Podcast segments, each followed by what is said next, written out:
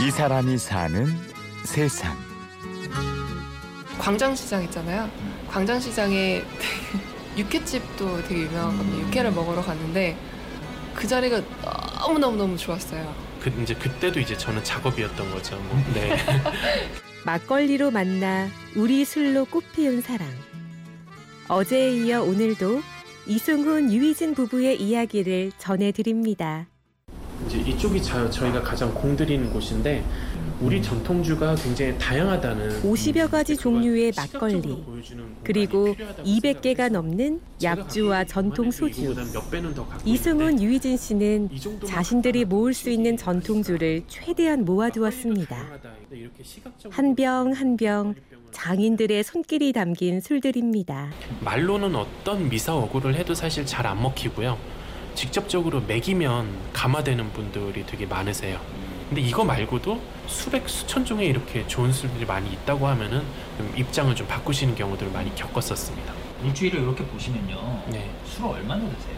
매일 마십니다. 저는 오늘도 아침 7시까지 여기는 저 다른 자리에서 3시까지 먹고 다른 자리에서 또 술을 네, 마시고 그래서 계속 인터뷰하면서 술 냄새 날까봐 걱정을 해서 우리가 가서 앉자마자 술을 먼저 권하고 시작하면 된다고.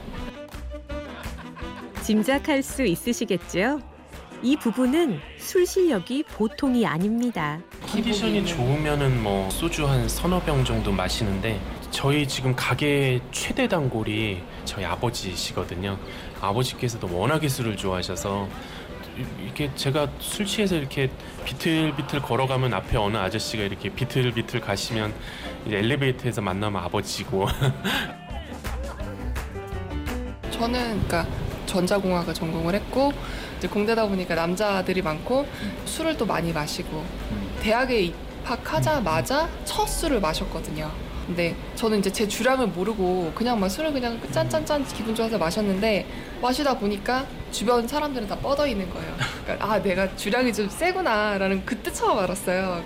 비슷한 술을 좋아하고 비슷하게 마시고 비슷하게 취하는 남녀가 만났으니 데이트마다 술이 빠질 리 없었습니다. 그 소위 썸 타던 시절에도 관계가 끊길 뻔한 적이 있었어요. 그랬는데 그 술을 구하고 싶다고 어느 날 갑자기 연락이 온 거예요. 연락을 했더니 뛰어간 거죠. 봉지를 이렇게 달랑달랑 들고서 왔더라고요. 관심이 없는 줄 알고 저도 포기하려고 하다가 관심은 뭐, 없었어요. 네, 관심이 없었대요.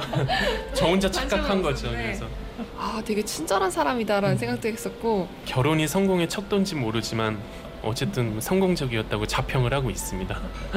당한, 당한 느낌이네요. 서로의 마음을 확인한 이후 둘은 하나의 꿈을 향해 함께 걷기 시작했습니다. 저희는 이제 여행 스타일이 양조장을 꼭 껴서 가거든요. 한 3년 동안은 처음에 갔던 여행지가 강원도 이제 양양 이랑 속초 그쪽이었는데 처음 그 양조장을 같이 갔었어요. 그게 첫 여행이자 첫 양조장. 네, 그런데 데려갔는데 너무 좋아하는 거를 보고 아 또 잘 맞는구나. 그래서 예, 저희는 그래서 항상 그래서 3년 동안 뭐 여행을 다니거나 하면 양조장을 빼고 다닌 적은 없었어요. 이쪽이 이제 양조장. 제 아내가 술빚기 대회에서 상도 많이 받았거든요. 함께 양조장을 찾아다니고 우리 술을 공부하면서 승훈 씨와 이진 씨의 마음에는 점점 단단한 사명감이 자리 잡았습니다. 어떤 당시 정부 어떤 정책이라든가 주류 행정 자체가 굉장히 어떤 세금을 걷는 수단으로서 굉장히 이런저런 제한을 많이 둬가지고 이걸 제대로 유통될 수 있는 길들을 많이 막았었어요.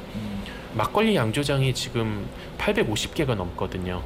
근데 이게 지금 상황에서라면 한 5년 내에 반수 이상은 없어질 거라고들 지금 추측을 하고 있습니다. 근데 그걸 실제적으로 수백 개 양조장을 다니면서 본 입장에서는 되게 짠한 느낌이 들 수밖에 없고 그렇게 따지면 그 지역에서의 어떤 술의 역사는 하나씩 사라지는 거죠. 없어진 걸 다시 살리는 거는 힘든 거잖아요. 우리 전통주를 살리기 위한 첫걸음으로 둘만의 주점을 만든 지 이제 50일. 하지만 주점은 꿈의 출발점일 뿐입니다. 이승훈, 유희진 부부는 우리 술 발전을 위해 하고 싶은 일이 참 많습니다.